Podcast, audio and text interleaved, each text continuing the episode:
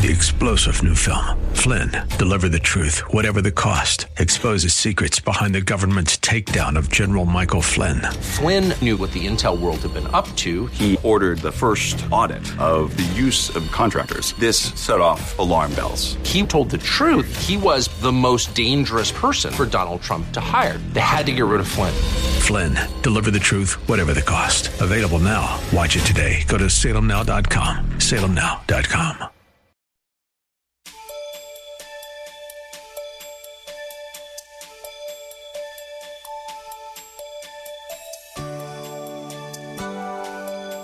Before every believer, there exists two distinct voices calling us into action, one into a world of corruption, the other into a life of obedience unto a holy God. Join us today as Pastor Rander discusses which call Christians should listen to in this message, A Call to Holiness. He'll be teaching from a number of scriptures, so get pen and paper ready as we begin. Praise be God, from whom all blessings flow. We're going to commence with a three-part series, first of which will be today. If you have your Bibles, the thematic passage will be taken from 1 Peter chapter 1, verses 14 through 16. We'll be going through a number of other scriptures, so you want to leave your Bibles open as we reference the scripture and see what God has to say to us this morning. 1 Peter chapter 1, verses 14 through 16, and the Word of God reads, "As obedient children, not conforming yourselves to the former lusts, as in your ignorance, but as he who called you is holy, you also be holy in all your conduct, because it is written, be holy, for I am holy." And from this particular passage of Scripture, we want to preach a call to holiness. A call to holiness. In a world that is filled with corruption, in America, you see perversion all over the place. We have a country that's full of deception, addictions, and the glamorization of sin. There is a call by God Himself for His children to live holy in light of the state of the corruption of our country and world. If the world cannot see a true representation of Christ in us, then tell me, where will they see it and where will they find it?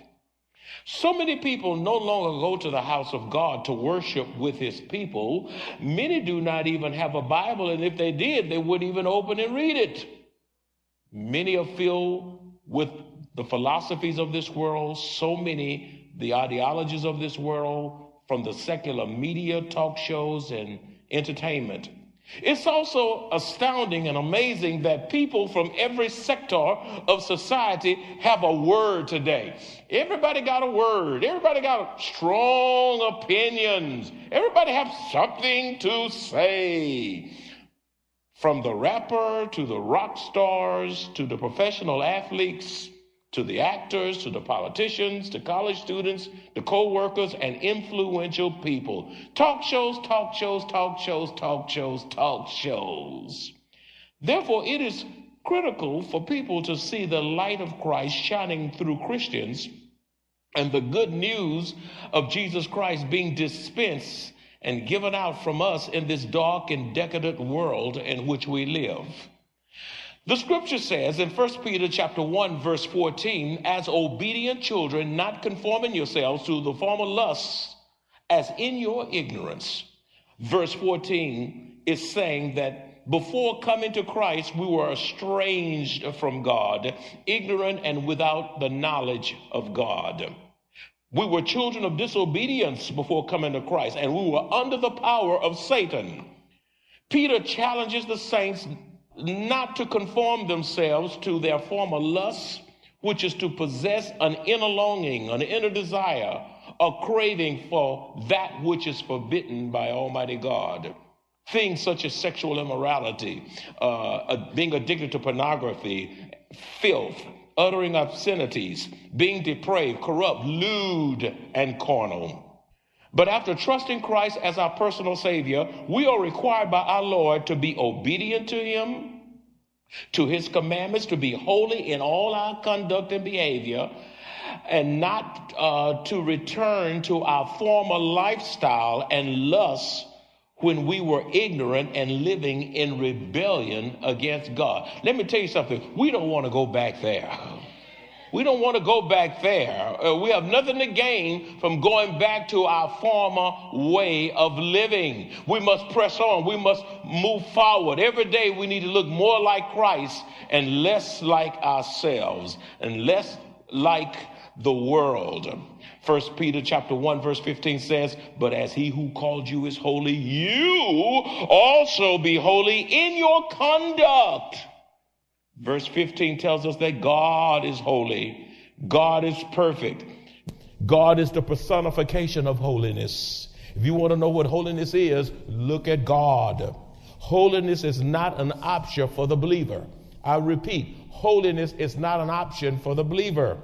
We are commanded to live holy as we represent God as His ambassadors on earth. I mean, we ought to be a picture of the kingdom on earth. When people see us, they ought to see Christ in us, the hope of glory. We are God's representatives on earth. 2 Corinthians chapter 5, verse 28 says, "Now then we are ambassadors for Christ." In other words, we must not conform or revert back to our evil desires and behaviors of our past sinful lives. All aspects of our lives should be conformed to the Word of God and His righteous standards. This book set the standards. That's right. This book set the standards. Without this book, the Bible, you have no standard. This is the righteous standard. I'm not the standard. You're not the standard. Some athlete is not the standard. Some entertainer is not the standard. Some famous celebrity is not the standard. The Word of God is the absolute standard upon which we build our lives to the glory and honor of God. Why don't you say amen?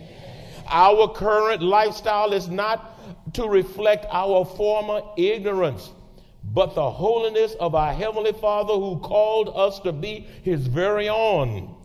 Only then can we represent Him as true ambassadors of Christ. Look at 1 Peter chapter 1, verse 16. Verse 16 says, "But it is written, be holy, for I am holy." Peter here references Old Testament law by quoting from Leviticus chapter 11, verse 44. It should be our innermost desire to be holy because our Heavenly Father is holy. That's why we want to be holy. We're His children, and we want to reflect our daddy. We want to look like our daddy. We don't want to misrepresent God before an onlooking world through unrighteous living. We don't want to misrepresent God through hypocrisy. We do not want to misrepresent God through deception and an unholy lifestyle, which gives the world a false impression of God. Leviticus chapter 11, verse 44a says, "For I am the Lord your God. You shall therefore consecrate yourselves, and you shall be holy, for I am holy."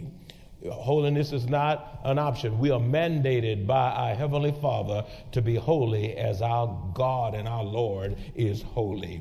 Well, allow me to transition now. What does it mean to live holy? I don't want to leave you hanging. What does it mean to live holy? Young folk, the sooner you learn to live holy, the better off you're going to be with your lives. You can save yourself a whole lot of trouble if you start living holy as young as you can. Now, Satan wants you too. And you get to choose who you're going to live for. Now, if you live for Satan, it's a liability, and it's to your own spiritual detriment. But if you want to live for God, you'll get blessed. You'll have the favor of God. God will bless your life. He will protect you. He will guide you, and He will help you in times of crises and circumstances beyond your control. I like that old song that says, "I want Jesus to walk with me." I want Jesus to walk with me. And Jesus is not going to walk with you. He's not going to talk with you. He's not going to commune or fellowship with you if you're living like the devil.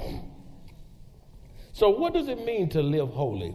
Since God calls us to live holy, then it is critical for us to know what it means to live holy. To live holy is to live a life that is consecrated and separated exclusively to Christ for his divine purposes, honor, and glory. That is so critical. I hope you write every word of that down. I reiterate, to be holy is to live a life that is consecrated, a life that is separated exclusively to Christ for his divine purposes, for his honor, and for his glory. Everything we do should be for the honor and glory of our Lord. I remember as a child seeing an illustration of a dilemma each of us faces. There was this person with a little red devil on one shoulder trying to get them to do bad things, and a little white angel on the other shoulder telling the person to resist the devil. Listen to today as Pastor Rander continues teaching about which voice Christians should listen to in this message, A Call to Holiness. He'll be speaking from a number of scriptures, so get pen and paper ready as we begin. One whose life is holy will seek to maintain moral purity before the Lord through a continual confession of sins. Again, one whose life is holy will seek to maintain moral purity before the Lord through continual confession of sins. If you're going to be holy, you have to confess your sins. You have to cry out to God. You have to ask him to wash you with his shed blood. Why do we want to continually confess our sins? Because we want to have a clean life, not a dirty life. A clean life. We want a clean heart. We want to think clean. We don't want a gutter mind. We don't want a satanic mind, a low-down mind, a degrading mind. We want a clean life, a life that's washed, a life that reflects God. We continually confess our sin because we want to live justly before God, to be just. We want to be chaste. We want to be righteous. Because we want to look like God. We want to be godly. We want to be godly. The worst thing you can see is an old, ungodly Christian. I mean, listen, the older you are, the more godly you ought to be from walking with the Lord. The worst thing you can see is somebody 70 years old acting like a fool. I mean, there are some things we ought to be past by now. That's right. We ought to be growing in Christ.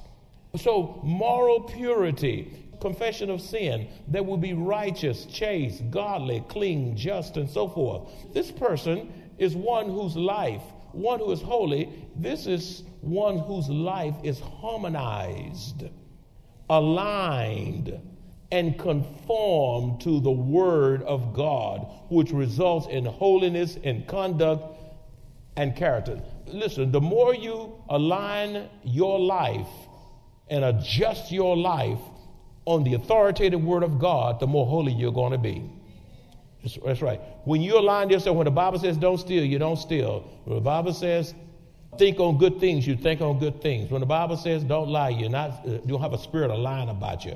The Bible says be not deceived, you're not walking in deception. The Bible says all these things.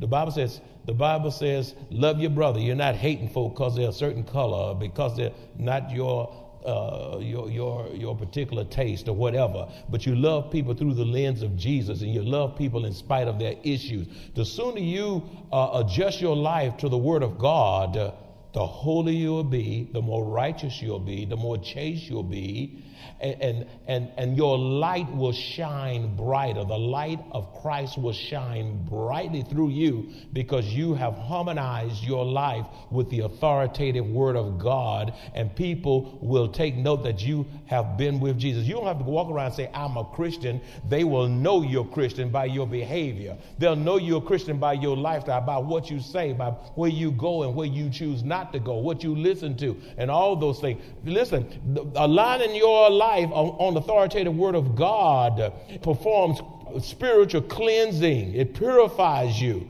so that you look more like Jesus, and folk will take note that you are a Christian. Amen.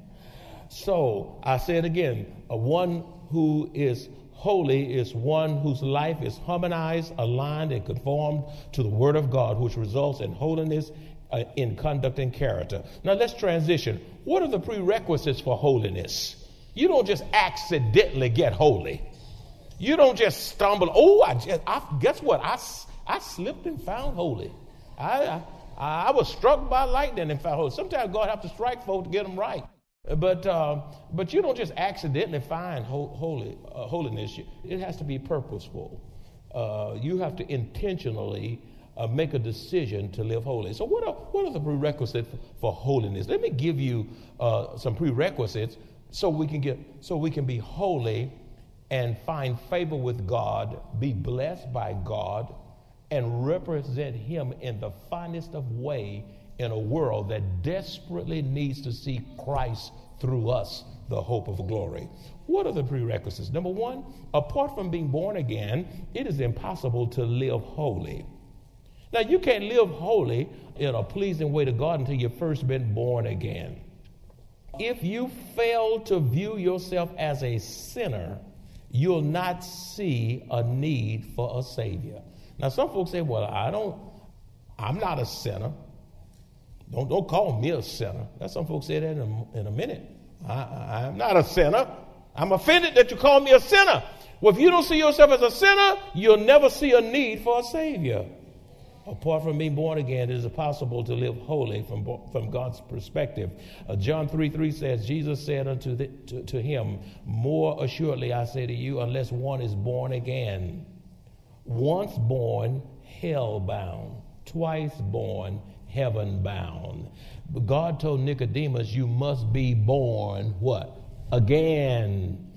And so he cannot see the kingdom of God. Luke 18:13 also says, and the tax collector standing afar off would not so much as raise his eyes to heaven. He was so grieved over his sins. He was so helpless over his sins. But beat his breast in humility, saying, God, be merciful to me, a sinner. A sinner, be merciful to me, a sinner. God save those who recognize their wretchedness and cry out in utter desperation to God for salvation. Number two, what are the prerequisites for holiness? Living a life of holiness and obedience validates the fact that we belong to Jesus. Living a life of holiness and obedience validates the fact that we belong to Jesus. You are either a child of God or a child of the devil. That's right. You're not 15 kinds of children. You're in one of two categories. You're a child of God or you're a child of Satan. You're either in God's camp or you're in the devil's camp. You either belong to Satan or you belong to Jesus. Verse 14 says, as obedient children, not conforming yourselves to the former lusts as in your ignorance. As obedient children of God, we must be determined not to allow ourselves to regress to our previous sinful lifestyle, to our previous cravings and desiring to do those things which are forbidden by God. When you do something God tells you not to do, that's outright rebellion against Almighty God. We must refuse to allow the world to shape or fashion us into its mold. The world wants to shape you. It wants to fashion your children. The world has a satanic agenda for your children. So does Satan. And we want the Lord to shape our children. We want the Lord to shape our marriage.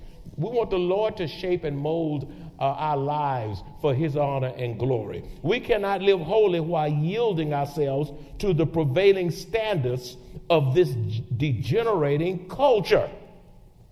Do not allow yourself to be duped by this culture. We cannot live holy while yielding ourselves to the prevailing standards of this degenerating culture that's going down, down, down.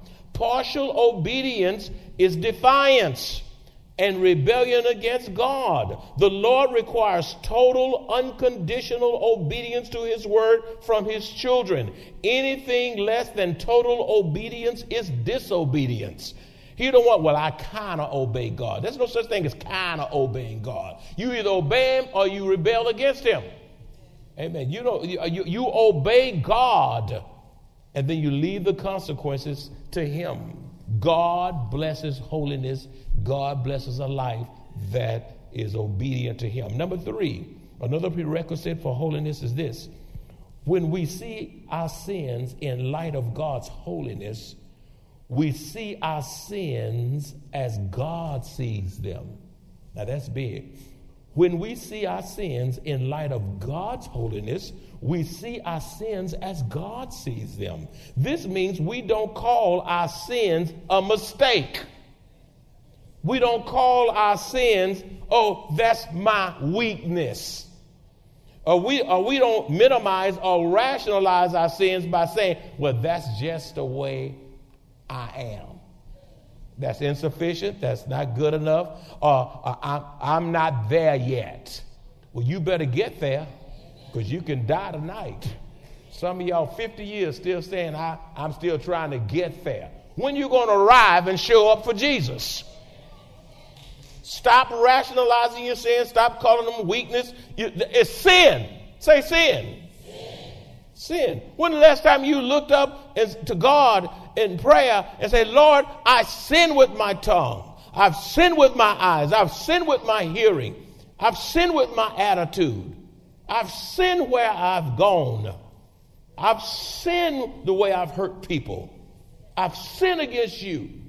I have sinned, oh God. I plead the blood of Jesus over the sin. I cry out that you would wash my iniquities.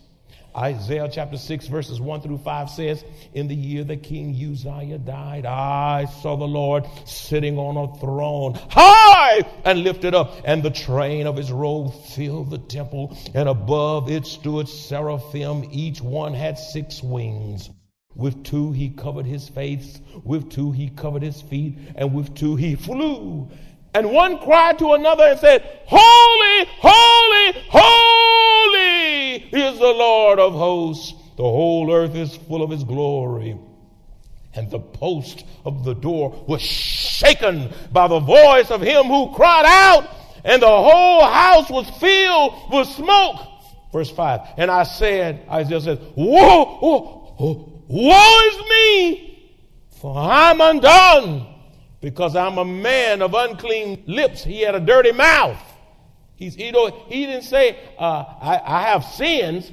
He named his sin. I got dirty lips. My mouth is nasty. And I dwell amidst a people of unclean lips. My eyes have seen the King, the Lord of hosts. And let me tell you something. Once Isaiah saw God, he was never the same. And I'm going to tell you something, once you have a personal encounter with the Lord Jesus Christ, the King of glory, you will never be the same. Stop saying you're a Christian and you acting worse now than ever before. I seriously doubt the validity of your salvation. You think it's a sad faith, a professed faith. But when you've really been born again, when you've really experienced God in a personal, contrite way, listen, your life is not the same. And even if you try to sneak and do what you used to do, you're so struck with conviction and guilt and remorse, you can't sleep. You are absolutely miserable. That's a sign that you know the Lord. When you can sin and go eat collard greens and red beans and rice and go to sleep and doesn't bother you, you need to get saved. Because sin ought to bother you. Did you hear what I said? Sin ought to bother you. I wonder about the person who can sin and not be bothered. In the presence of God, Isaiah mourned over his sin. In the presence of God, Isaiah grieved over his sin and cried out in utter desperation over his sins, and not only his sins, but the sins of his people, because his eyes had seen the King, the Lord of hosts. Not only do you want to get out of sin, you want to see your children get out of sin, your family get out of sin. There are people you know who are sinners and doing all kinds of sinful deeds in your family, in the workplace, or whatever. You praying that they get out of sin. You don't want to be comfortably going to heaven while droves are going to hell. I'm satisfied. I can't wait till I get to heaven, and everybody going to hell around you. Thank you for tuning into this program for the Maranatha Bible Church Broadcast Ministry. This broadcast is supported in part by your generous financial contributions, and we invite you to partner with us in spreading this important word throughout our local community and the world. If the Lord spoke to you in this message, let us know. Call us at 210-821-5683. Even better, come and visit us at 7855 East Loop 1604 North, Converse, Texas, 78109. Directly across from Randolph Air Force Base. If you'd like to order today's message, visit our website at www.maranathasa.org, where you will find an archive of audio and video messages. You can also find service times, directions to the church, upcoming events, and much, much more. Tune in tomorrow as Pastor Draper continues to teach us from the Word of God. Thank you for joining us today, and may the Lord's blessings be upon you. 3-star General Michael J. Flynn, head of the Pentagon Intelligence Agency, knew all the government's dirty secrets. He was one of the most respected generals in the military. Flynn knew what the intel world had been up to. He understood its funding. He ordered the first audit of the use of contractors. This set off alarm bells. The explosive new documentary, Flynn, Deliver the Truth, Whatever the Cost, and covers the facts behind this scandal. Flynn told the truth. He was the most dangerous person for Donald Trump to hire. I find out the worst enemy that I'm going to face in my life is right here in America. They took my assessment and they wanted me to change it. And I was like, I'm not changing it. They had to get rid of Flynn. With in-depth interviews, archival footage, and never-before-seen personal records of the man behind the headlines. I just felt like I was drowning. Flynn, Deliver the Truth, Whatever the Cost. Available now. Watch it today. Go to SalemNow.com. SalemNow.com.